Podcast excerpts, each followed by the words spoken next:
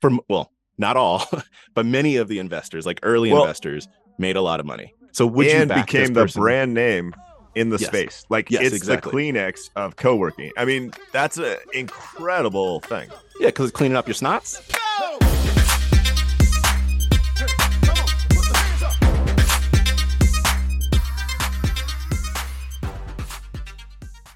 This podcast contains the arguably witty banter of two friends, Skippy and Dougals, that like to debate about investing.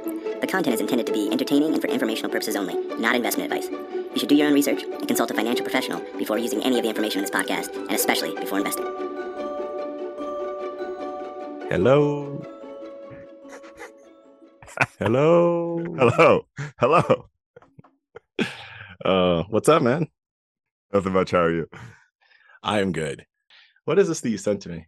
Read that stat. Could that stat be true, dude? The Kevin Durant one? Yeah. What? So Kevin Durant. What's it say? I don't have it in front of me.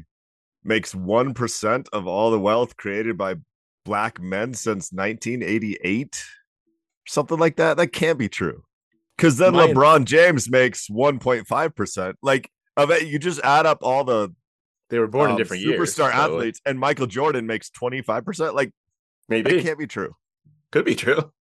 Like if you Uh. said Bill Gates makes one percent of all the money of white men that were that were born. Actually, maybe. I I mean, by itself, you. ne- I need to hear the supporting, like the lead up to it, kind of. here's my thought.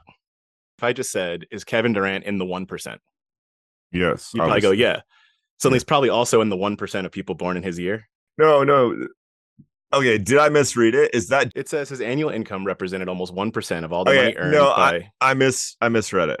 I thought it said instead of born in 1988, I thought it said since 1988, meaning cumulative wealth Oh, of all okay. individuals All right. generated over the last that. 40 years. And I was like, no.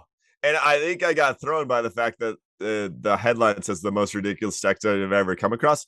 It's not one of the most ridiculous stats you've ever come across. If it's just someone born in a single year, and they're they're not in the one percent, they're in the 0.01 percent. Like Kevin Durant's going on a billionaire, so you're you're right. Like it's it's only taking the 300,000 African Americans born in 1988. So it's like, is he the wealthiest of that group? Probably. and yeah, he's rich. Everyone knew that. Let's move on. Come on. That's a dumb stat. Noted. now I have to fight the urge to go back at that idiot on Twitter and be like, this is a stupid comment. Of course, he's uh, the wealthiest of that group. He's the wealthiest of, of all people born in 1988. Like, why did they say African Americans? Like, well, I don't. I don't know who was born in '88. he's like 32 ish. I mean, it's not like Zuck or. You know what we're gonna do? I mean, I'll I'll take my odds that he's like top three wealthiest person in the world, born in 1988. Oh, guess who was born in 1988? Who? Patrick Collison. Kevin Durant's worth more money than Patrick Collison. Are you kidding me? Um, The co-founder of Stripe. Yeah, what's Stripe's current value? I thought it was only like eight 90 billion billion? No, it's like- 90? Okay. th- they're they're they're the most valuable, not publicly traded company. All Uh, right. So Patrick Collison, number one, That was just that and was his brother, up. number two. This, uh, according to Mic.com, which has to be like the most credible website So ever. listen, Patrick Collison is the wealthiest Irishman born in 1988. He owns 45% of all the wealth created by Irish people born in like yes, let's just say he's rich. It's got- it's got wealthiest person born by year of birth. just one name. Like it just says Collison and doesn't say anybody else. Well, it's just it's the wealthiest person in that year. Is what it's saying. Oh yeah. So we went through the years, and they're I'm like, cool, got it. 10 billion, you know, 2 billion, I got it. In 1992, there was a lapse. Frances Bean Cobain, Kurt Cobain's Ah, that's child, so great. 0.1 billion dollars. Like, which is a lot of like, I'll take that, but it's just the rest of the it was 4 billion, 13 billion, 0.1 billion. like, what Francis happened in Bean, man. 92? I just want those royalty checks. like I'm gonna I'm gonna hop right into something. Hit us up with the listener mail, skippydougals at gmail.com. And I'm gonna throw that out there because apparently it's some valuable real estate because we got gold. This is absolute gold. Yeah, this is amazing. I've been chuckling about it all week. Uh, thank you, Drew, for sending this in. I I don't know how much time this took you to come up with and then create, but it's absolute brilliance.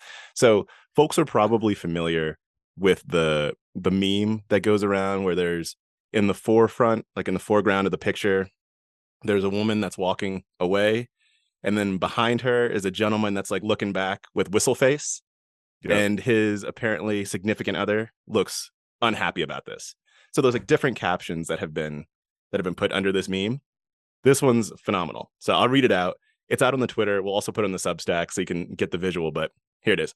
So the the woman that's walking away, the description of her is Adam Neumann, pre-revenue, who literally has a Hulu documentary about his catastrophic value destruction. That is the woman. The gentleman, his label is A16Z Andreessen Horowitz. And then the uh the perturbed uh, female compatriot of his, it says any profitable woman slash person of color founded business. So good. It summarizes, I think like I I couldn't quite articulate it in my head, but like why things like this, not just Adam Neumann's, but like bothered me a bunch. And it's like that. It is it is that. Crushed it. I love this. Yeah, so the All In podcast with our venture capital friends and my favorite person in the world, uh, with some sarcasm here, Chamath, did a breakdown of what is Andreessen Horowitz thinking, basically. And the if there was a consensus there, they were like, well, entrepreneurs are big idea people, and Adam Neumann's failure is more public than most, but a lot of successful entrepreneurs have a fa- failure or two.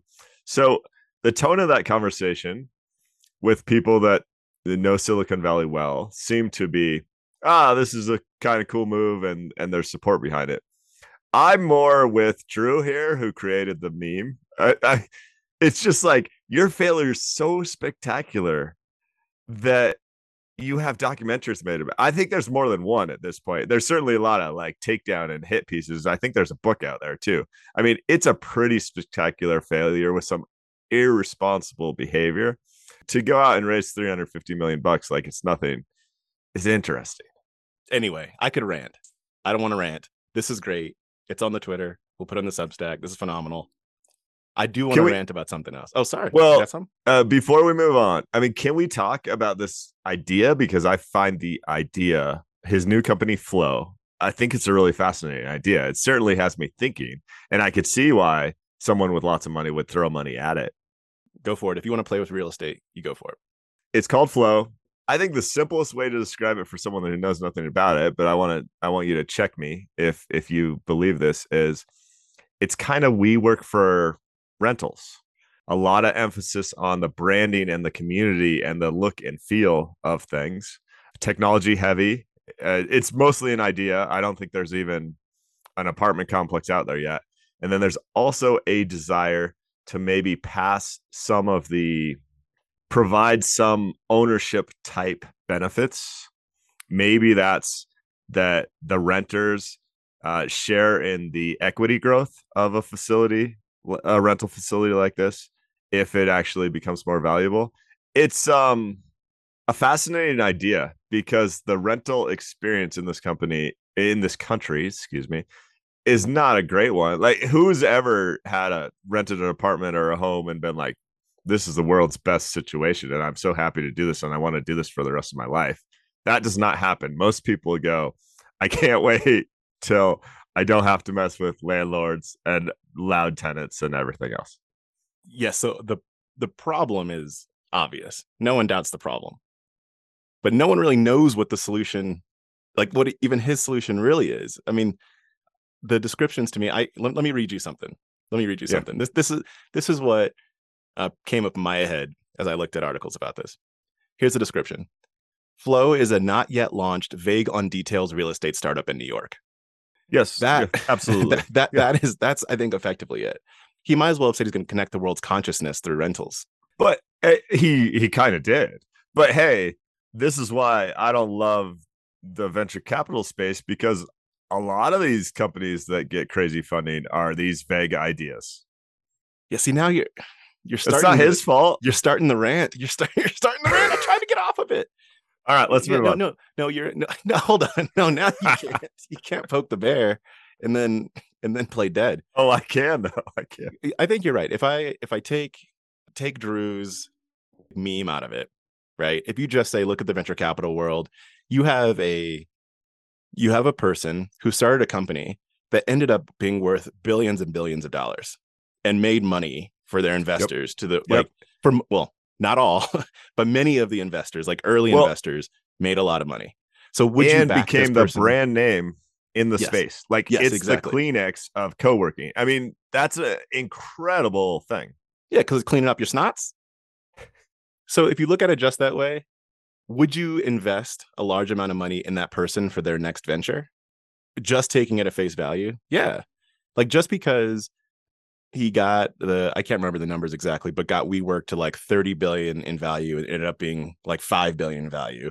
Yeah. He took something from he and co-founder, let me not just, but he and co-founder Yeah, took yeah. something from zero dollars to five billion. Ignore the rest of the fluctuation and made money for early investors. So if you take that, cool. He is a big ideas person.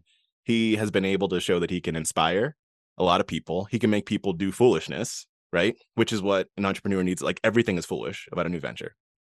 So I sign up for that. And he wants to connect the world's consciousness through who knows what. When you skip some of the details, you skip things like he put his wife in charge of creating their um, S1 like like th- these are the kinds of things that you go did it turn out okay because of the like wild thinking or in spite of i don't know regardless a16z has a pretty solid track record. Yeah. they're willing to take big bets. They've made money. Let's see where it goes. Okay now we can move on. Mutual on moving? Yep. Yep. okay mutual on moving people. You heard it here first. I'm going to reach in. Speaking of i don't want to call it foolishness. I want to call this creative inventive and like just you, you keep us guessing amc you keep us guessing. I want to talk about ape ape this is so apes are like the nicknames that have been given to meme stock investors i don't know if it's specifically amc meme stock investors or just general meme stock investors but this week headline here amc released quasi like common stock equivalent preferred shares of their company. And the ticker for this is APE or APE. Now, that is companies release preferred shares. They do they do this sometimes, right? So that by itself isn't anything. But the backstory here, I think, is awesome. And so I'm I'm gonna spit on it a little bit. People may know AMC as a movie theater chain. That maybe once upon a time that was true. I can, I cannot confirm that they run movie theaters because that's the only thing I don't read about them. Uh. Let me jump in. I think it's Regal Cinemas who would be who five years ago would have been considered a direct competitor to AMC is thinking about bankruptcy. Yeah. Um, so the trajectory of a more typical movie theater chain that didn't get involved with Wall Street bets and meme stocks and buying mining companies probably is thinking Yes. about bankruptcy right now. AMC is not because of all the craziness that you're about to Yeah. describe. Yes. And AMC was on that trajectory. If you go back to 2020, they were they were heading toward absolute bankruptcy, right? And so what they've been trying to figure out as any company that's trying to go bankrupt or about to go bankrupt is trying to figure out is how do we how do we get cash? How do we make sure we sol- stay solvent? So they did typical thing, right? Issued a bunch of debt.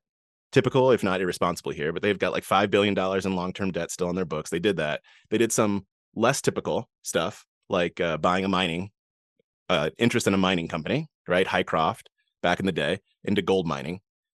But wh- where this comes from is their share issuance. So, give a couple stats.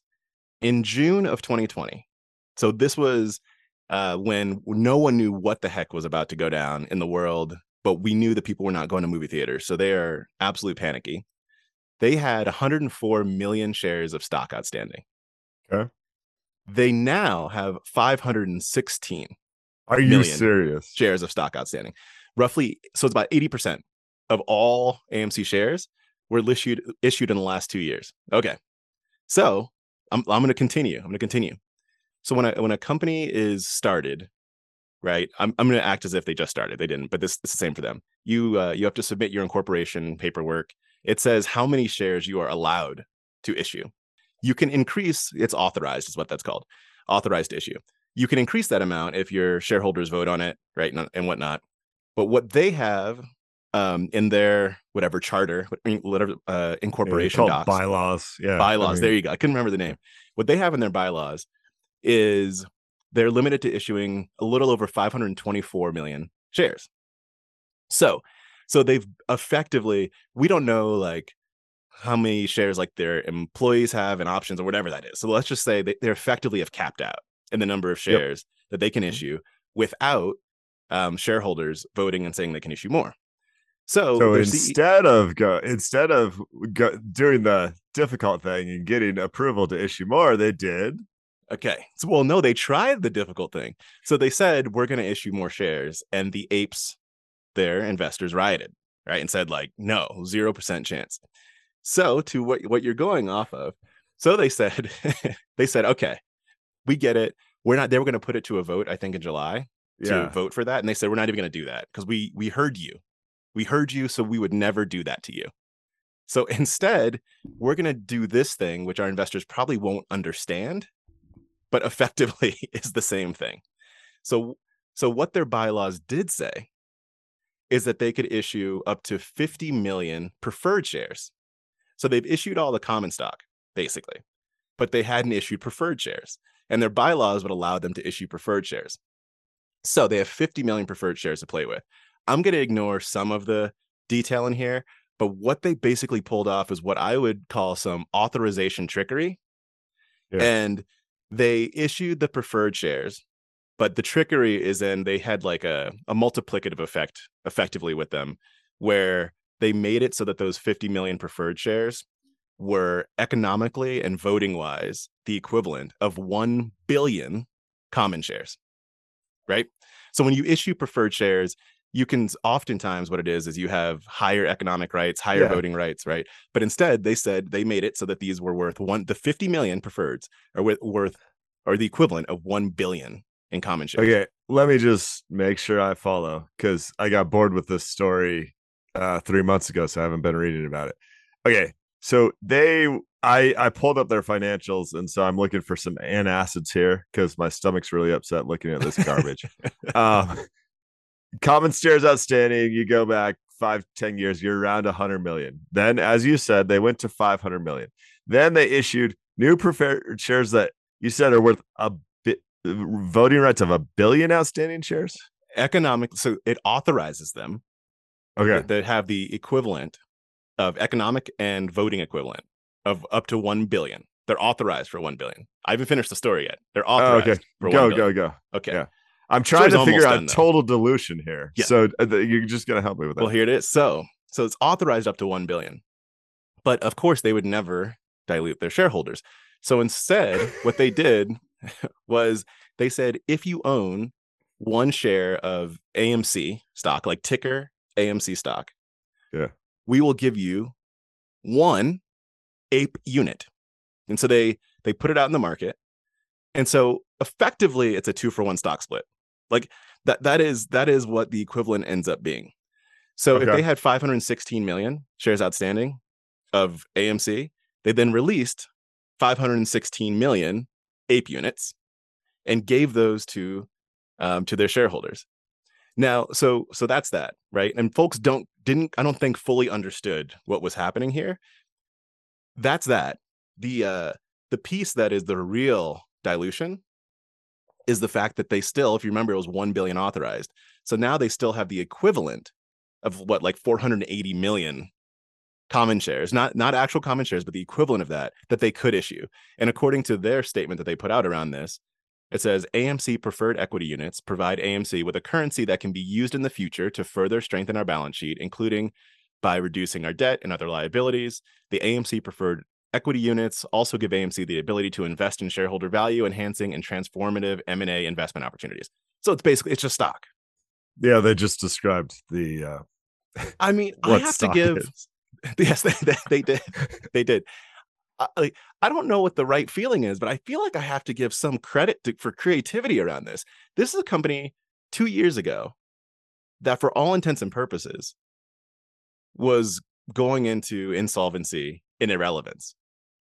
And since then, they are now a gold mining operation with ape units Yeah. and loads of debt and still probably heading toward insolvency, but but, but yet and still, but they've managed to keep themselves still both relevant from a, a news perspective and at least for right now still solvent. Credit? Um, this is really, really something. Yeah, I'm with you. I don't know if I should uh, be concerned that their management team is going to end up in jail or if I should be impressed with the financial creativity of their management team to generate uh, more cash when all cash is the lifeblood of a business and they'd be bankrupt otherwise. Like, I, I really don't know what to do on this one. Yeah, I mean, and going to your jail point, if you recall, because you brought this up when they were issuing shares, whatever that was, like 18 months ago, they said, and the SEC would require them to do this, but they said, you shouldn't buy any of this because it's Yeah. worthless. It's absolute garbage. And and our business prospects All right. so so they're probably not going to jail. But you just look at I don't want them to go to jail, just to be clear. Like you just look at the fact that you dilute your shares that much and the price of your stock is still so let me pull some figures here. March 2020, the stock went to a low of a dollar and 95 cents. Um, at that point, it looks like they have I'm doing this rough uh, based on yearly figures, but it looks like they have somewhere around 200 shares outstanding. They issue 300 million more shares, and their current stock price is still nine bucks a share. Like, Yeah. that's crazy. The market cap graph on this would be unbelievable. I'll have to pull it up. Wow. Yeah, I mean, if, if you recall, that's back when I was, and I was looking at AMC and Cinemark, and I when I was looking at AMC's financials and everything, in my you can look at my notes. What I wrote down was I said the only way that they could remain solvent is if they invest in a gold company, go up to 500 million shares, and put out ape units. And I can't see all of those things occurring. And now you're kicking yourself. Let me tell you. Yeah. No, it is. I mean, it's it's like a it's absolutely wild. I mean, I think it the thing is that the most likely positive scenario, I'm not saying this is the most likely scenario, but if this ends up positive, I feel like the most likely scenario is they remain a solvent business and are running movie theater chains that are not quite profitable, but at least they're around. And investors are hosed. I can't see any situation in which investors that buy and actually hold for a period of time, like actually do do the hodling, and not just people that are trading in and out right now. I mean, I, how do you get out of this quagmire? No, I can. If gold increases in value by like 10 times and you own a gold mining company. That is Like, true. it's Sorry, I was- possible. yes, that is, that, that is true. That is absolutely true. We're we're deep down a rabbit hole. And I think I'm not sure if our listeners dig this type of rabbit hole content or not. I want to try and put a bow on this. So I pulled up the market cap graph for AMC. And for those who don't know, if you take the share price ties, times the total number of shares outstanding, you get the market cap. That's like what the stock market is currently valuing the total value of that business effectively, right? And so you can go back, Douglas, all the way to like year end 2015, and the market cap for AMC was $2.3 billion. From that point, all the way through 2009 um, up to 2020. So I'll give you like August of 2020, the market cap of this company is $0.6 billion. Now, what they've done in the past couple years with all this shenanigans led to a peak market capitalization of almost $30 billion. That's 10 times what the company was worth in uh, the year end 2015. And the current market capitalization is almost $5 billion. Again, double what this company was worth in year end 2015. Uh, that's nonsensical. But again, I, do we clap our hands? It's just really impressive. I don't know how they pulled it off. I- think as a management team, it is it is quite impressive. But that's that's kind of what I mean is that if they have a five billion dollar market cap with eighty percent of shares released in the last two years, mm-hmm. you have to be able to keep that inflated. Which I think everyone has to say that's an inflate. Like it- it's not a fundamentals based valuation, future looking or not by any means. I don't know how you how you keep that up. I mean, it's a we'll see though. I don't know how they got to where they are right now. So But yeah, Like I mean, it's face. I'd say it's highly unlikely because effectively they had retail investors who probably don't fully understand their company write them a five to ten billion dollar check. Like that's what yes, happened. That is and that is what that is. what and they were smart enough to take it, but uh, at some point the true fundamentals of that company actually matter and people are going to start pulling their money when they don't actually make profits. We'll see. I'll say hats off. Near term, hats off to the management team. Long Yeah. term, we'll have to see. But this is this is super creative. All right, what's in your fishbowl? Do you know the the size of Australia's economy? Not off the top of my head. It's about the same as Brazil's, which is roughly 1.6 trillion dollars. Sounds about right. You know, you know what's the equivalent of that? Student loan debt in this country. Student loan debt in this country. Okay, so one, let's just frame. Isn't that crazy? Just to start, isn't that crazy?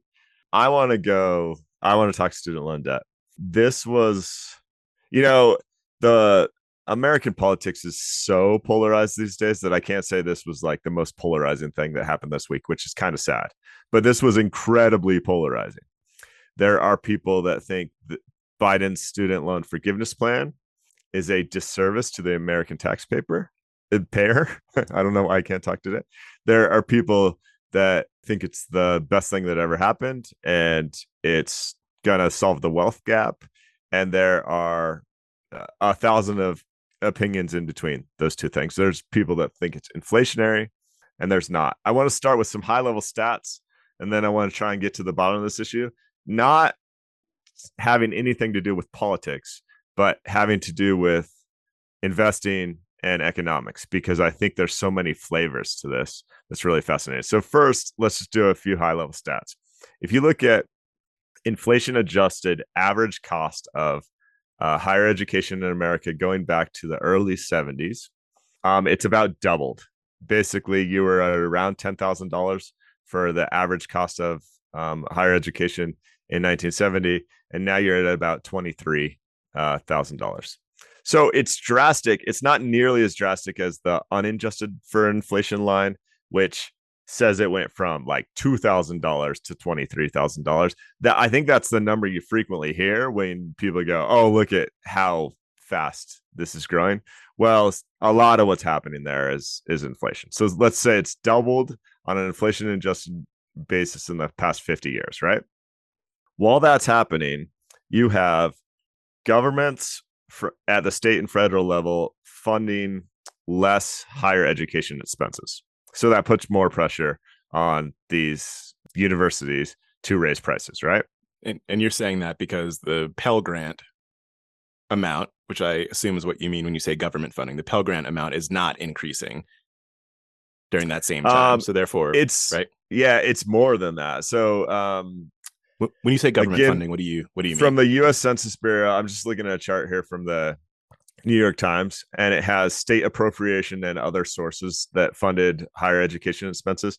Oh, They okay. used to fund about 70% of higher education expenses, and it's trended down. Now it's less than 60%. Okay. So you're talking so- about federal government and state government level, like all government funding Exactly, that comes in. exactly. Okay, yeah, Yep. makes sense. Yep. So that's just, you know, if you're in the state of California, the checks flowing to UC Berkeley from the state are very likely less than they were 40 to 50 years ago. That well, uh, so sorry, they're probably actually more, but when you adjust for The percentage on a percentage everything, yeah. basis. Yeah. So then what that leads to is cost of education goes up and more people need student loans to afford it. And the government stepped in. You and I have debated this before a long time ago and said we want to make student loans easier to if you need a student loan, we want you to have access to that. And what that does, in my opinion, is that again artificially inflates the cost of education because there becomes this it's not a true marketplace. There's this disconnect between the value you actually get and what you pay for it because there's there's a government based source that says whatever the size of that check we'll write it for you. We'll worry about the economics later. I don't care if you're an english lit major at some barely accredited small school in the northeast and you have no chance of getting a job. Very specific. um, yeah, it was. You have no chance of getting a job that actually allows you to pay back your student loans. Here, have the have the money anyway. This is not who's the comedian that says like, you know, if you think of student loans as a business loan where the student is actually the business, you start to go, wait, I'm not a great business to invest in. I think it's Neal Brennan, right? he goes like, I don't know. when I was thinking about going to college and I got my loan application, I was really excited. And then I realized they're actually funding me as a business and I'm a terrible investment as a business. So I decided not to go to college. He, he effectively, I'm paraphrasing, but that's what happens here, right? It's not a cold hearted credit analyst that says this person going to this tiny school, wherever, getting an English lit degree is a great investment. It's the government saying, you want to go to college. College is great. Here, have all the money you need. We'll figure out how to pay for it later. Have I done a decent job setting the stage here? I think so. How we ended so. up. So, so then, Dougals, where are we today, and what did our president decide to do about it? The end of it, when you say, What did our president decide to do about it? It's really what was our president pressured into doing? Because he himself actually did not want to do what he just did. Okay, But- before we even go there, I know you, you don't want to go one the politics. You didn't want to go the politics route. So sorry, No. I, I went there. But no, no, let's do one thing just to set this the to set the table. So in 2020 during the pandemic, President Trump, not President Biden, put a pause on student loan debt repayments and forced interest rates down to zero. This is something I had completely forgotten about because of the rhetoric that goes on to both sides. So both presidents from two opposing parties in the recent past have said these you know these student loans that are the size of Australia's economy are bad for us and we're we're trying to ease the burden on that front. So Trump did that, Biden continued that and then Biden yeah maybe got pressured. May, I mean wasn't some of this in his campaigning so it's not that he didn't want to provide relief. He didn't want to do it to the extent that his party wanted to. And Okay. so he didn't want to do it to the extent that what that of what happened this week. But he did want to provide some relief. But to go back to your sorry, I took it down a different No, road you didn't want to go it's down. The the biggest thing I think that is creating the controversy is that you can have up to twenty thousand dollars that's written off, right, for your student loans if you were a Pell Grant recipient up to 10 grand if you were not a Pell Grant recipient. I think that's like the part that is that's getting people most in a fluster. Um, are there other parts of it that you want to highlight too? 'Cause I think that's the biggest. Oh no, I think the actual logistics I don't think are the biggest at all. I think it's the high level conceptual. So um with with many of many of my jobs, one one of my jobs is a finance director for a nonprofit, right? That nonprofit goes out and and fundraises, right? And then I'm the gatekeeper to spending a lot of that money. One of the core principles in the bylaws of a nonprofit, and I'm I'm equating this to a government agency, and you'll see why in a second, is you try not to spend that money that came in from a large group of people, kind of like taxpayers, on a specific group of people. You try and spend that money in a way that benefits all, right?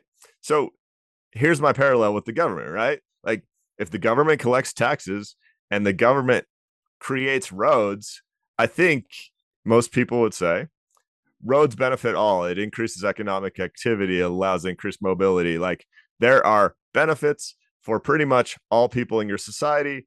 The taxpayers from all aspects of society paid for that. So that's a good investment for a government to make.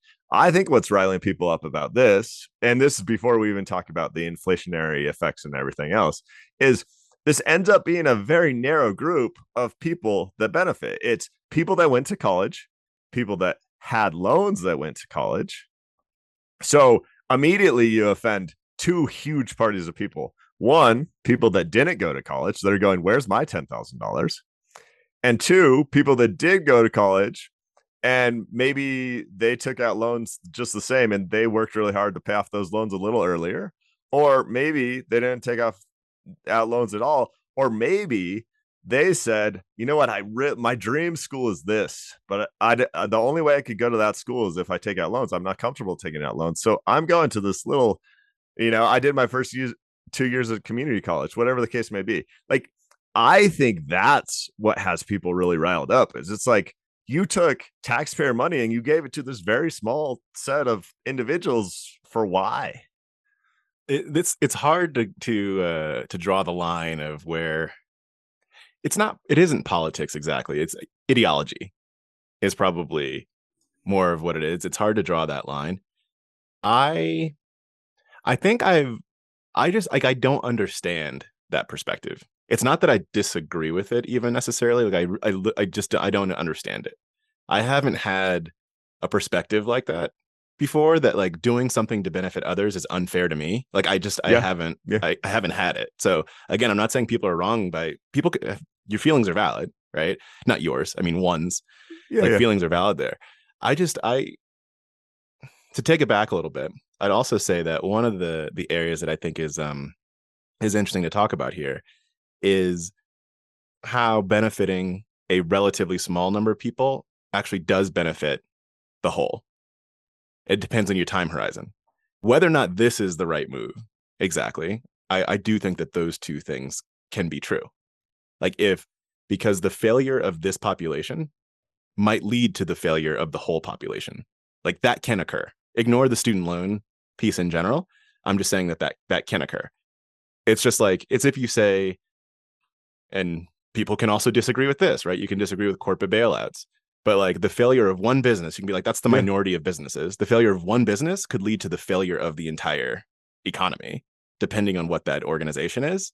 And so i don't think that i don't think that looking at it and saying and that's for di- different purposes right in both of those but i i think that there's so much nuance that can be viewed in things like this and the benefit of the whole over the long term can actually be highly beneficial especially if you take into account uh so in the year 2050 ish right the uh the population in this country is supposed to have roughly is supposed to have shifted for the minorities in the country will be the majority of the country Yeah. Yep. right if you look at the percent of folks that have student loans they it goes from uh african americans right at the top of that Yep.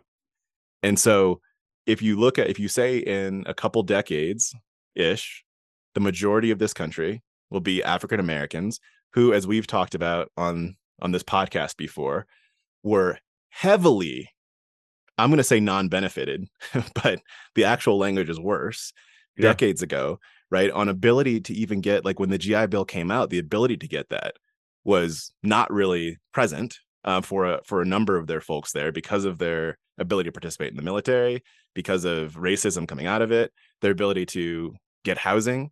So like if you want to start saying like what's fair and what's beneficial to our country you might say if there's a population that's actually going to be a larger population in the future that has been disadvantaged which could lead to lots of economic turmoil and political unrest yeah maybe maybe it's worth investing there to prevent that.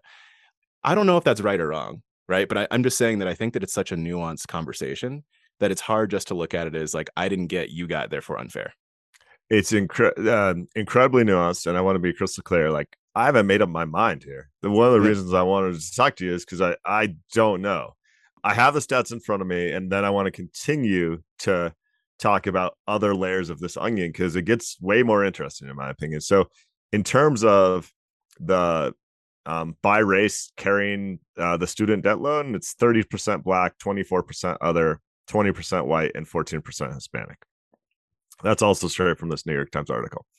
So, uh, one political party criticized this and said, effectively, debts are not made to be forgiven.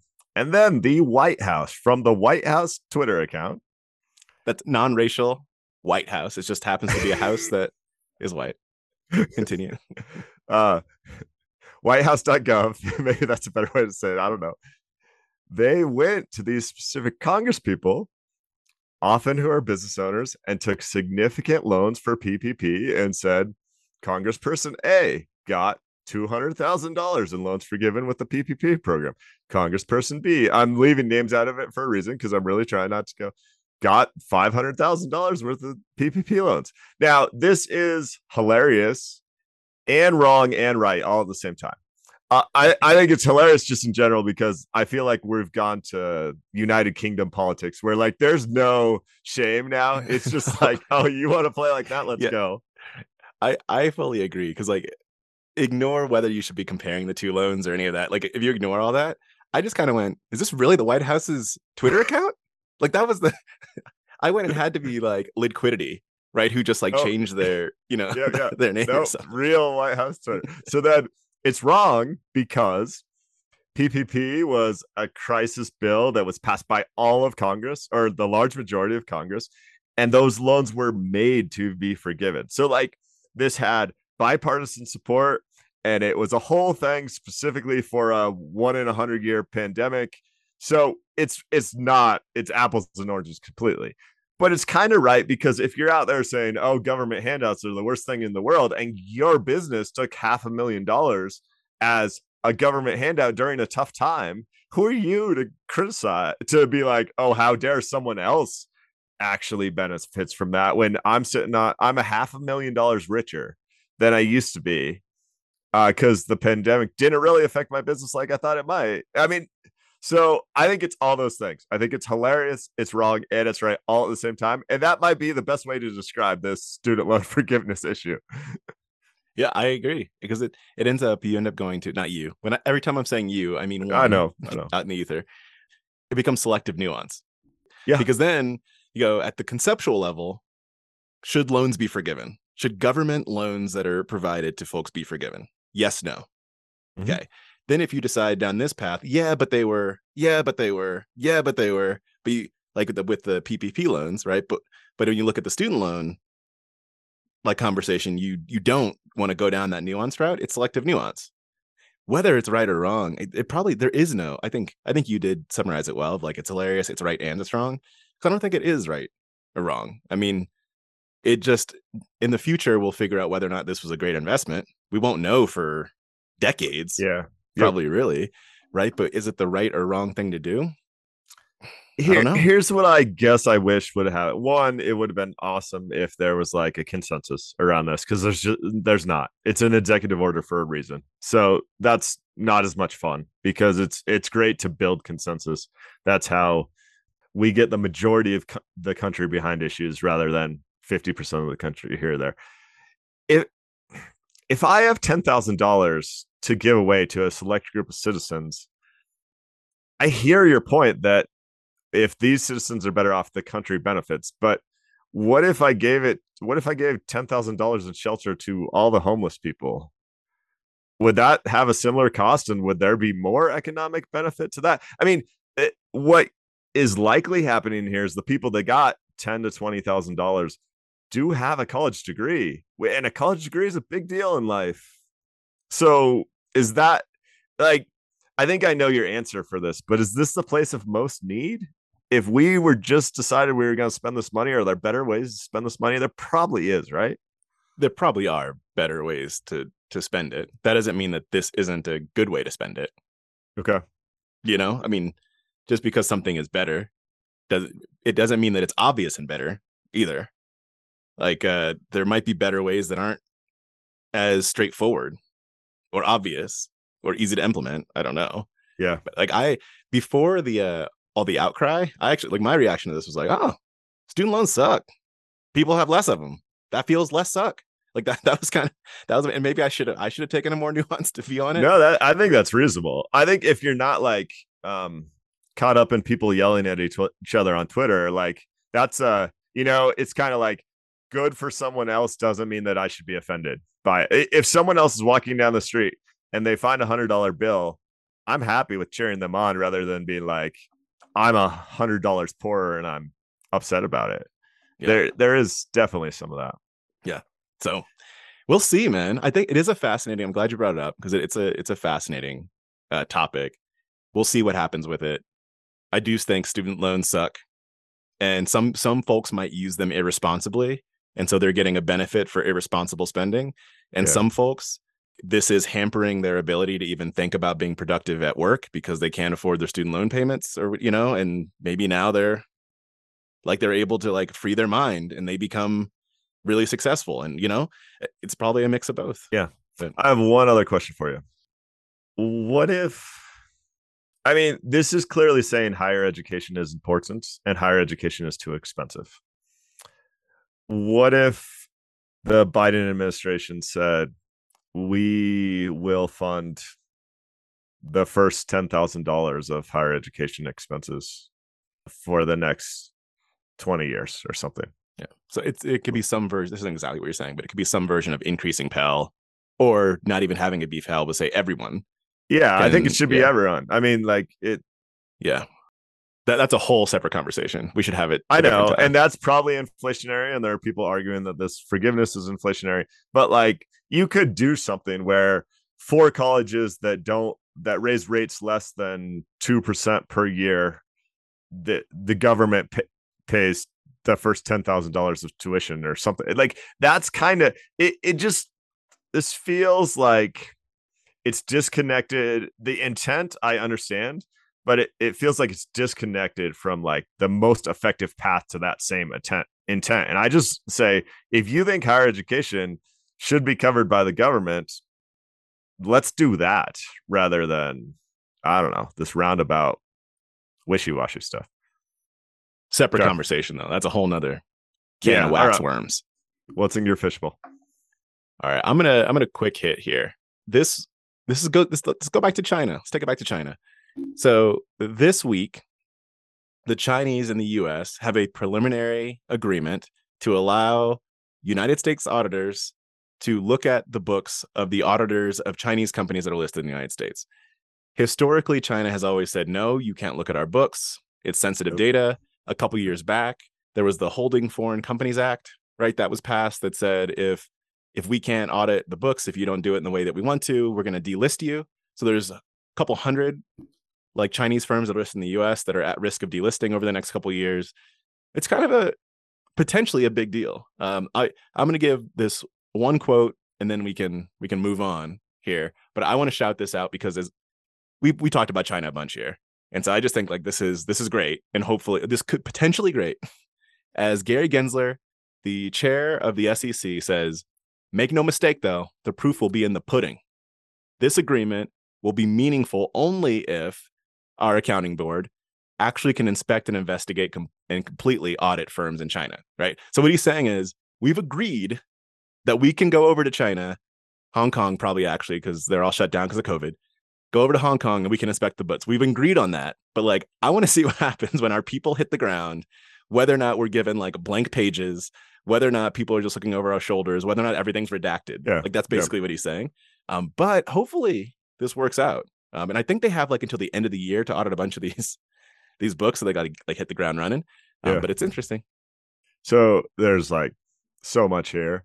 One is um I this made me just want to get a job with the SEC because I really want to go to Hong Kong. I could use a trip over there. There's a movie I just watched called It's Already Tomorrow in Hong Kong, which I think was rad because it looks like a beautiful city. I have to get over there. So the second is me making fun of myself, which is what value investors should do because most of the time you're just signing up for pain. Dougal's held Tal Education Group, and those that listen to the show frequently will remember our debates around that. It went from what 95 bucks to like two bucks a share because the Chinese government decided that they weren't going to allow them to have a business anymore, which is how much fun investing in China is. well, so me being the value investor that I was, started picking some up at two bucks a share, figuring like, what's the what's the risk here? That stock's currently at six bucks a share, Dougal's on news like this. And it it, it's just crazy like to see the uncertainty of this geopolitical relationship impact investing so much is kind of fascinating and it makes me want to run away from china effectively because like and that's what i did with Tal i i sold a while back because i was like i just can't deal with the politics of it all anymore it doesn't matter if the company is good fascinating stuff i hope it works out this goes back when we talk about Alibaba and the investment there, like Charlie Munger's thought of just, yeah, the world's two largest economy. it's mutually beneficial for them to get along. It seems like that might happen, but we know how the story works. There will be five more twists or turns uh, to this one. Very true. You got anything else? Well, real quick. So, you know, Mark Zuckerberg went on Joe Rogan's podcast this week. Yeah, I have not listened or read anything about it, but I know that it happened. I don't plan on listening, but I have a headline for you. Mark Zuckerberg tells Joe Rogan that wa- waking up in the morning is like being punched in the stomach. Several jokes here for me. One, I now I actually know that he's a shareholder of Meta, and so that's how I feel. Uh, second joke is he goes off. It, uh, I read this article. Like he he thinks it's really important to get some exercise each day, so he tries to surf at his compound, and he. But a lot of this interview was like complaining about how tough it is to be a CEO. Does he expect people to be sympathetic in this? He's a CEO at like 24. He's one of the richest people in the world. His compound is in Hawaii. And he's like, oh man, when I check my email in the morning, it's really rough. He could not be the CEO of Meta platforms tomorrow if he doesn't want to be punched in the gut every day. I don't know. I mean, maybe the tone of this interview doesn't come across in the article, but I was just like, if this is your PR tour, dude, it, it didn't it didn't work out well for you. I don't I don't think Zuckerberg is like a relatable person that like resonates with not. broad audiences. So he he might have thought he was that like all of his uh listeners of the podcast who are also worth 50 billion dollars would have felt bad for him. I don't know. Yeah, mini rant there. Sorry, but oh, he also says he he compares Twitter to Instagram, and he's like, Twitter has the the best debates, the smartest people, the amount of information is just glorious. I love it so much, but but when you open Instagram, it's like this super positive space, and you just walk away feeling great. And Instagram, I end up getting upset, or sorry, Twitter, I end up getting upset because there's all this negative debate and commentary. And I'm like, whoa, dude, if you're just going to paint over Instagram as a, a savior to the world where that's a super positive place, I think you might really have lost it. Has he read any articles about Instagram? He's been in front of Congress like a thousand Did times the talking about destroying the health of teenage girls, but apparently it hasn't registered. It's a super positive place. um, thanks for listening to the show, guys. Hit us up on commentary like this. I know we we dug deep in a couple issues. Um, let us know what you think at Skippy Dougal or skippydougals at gmail.com.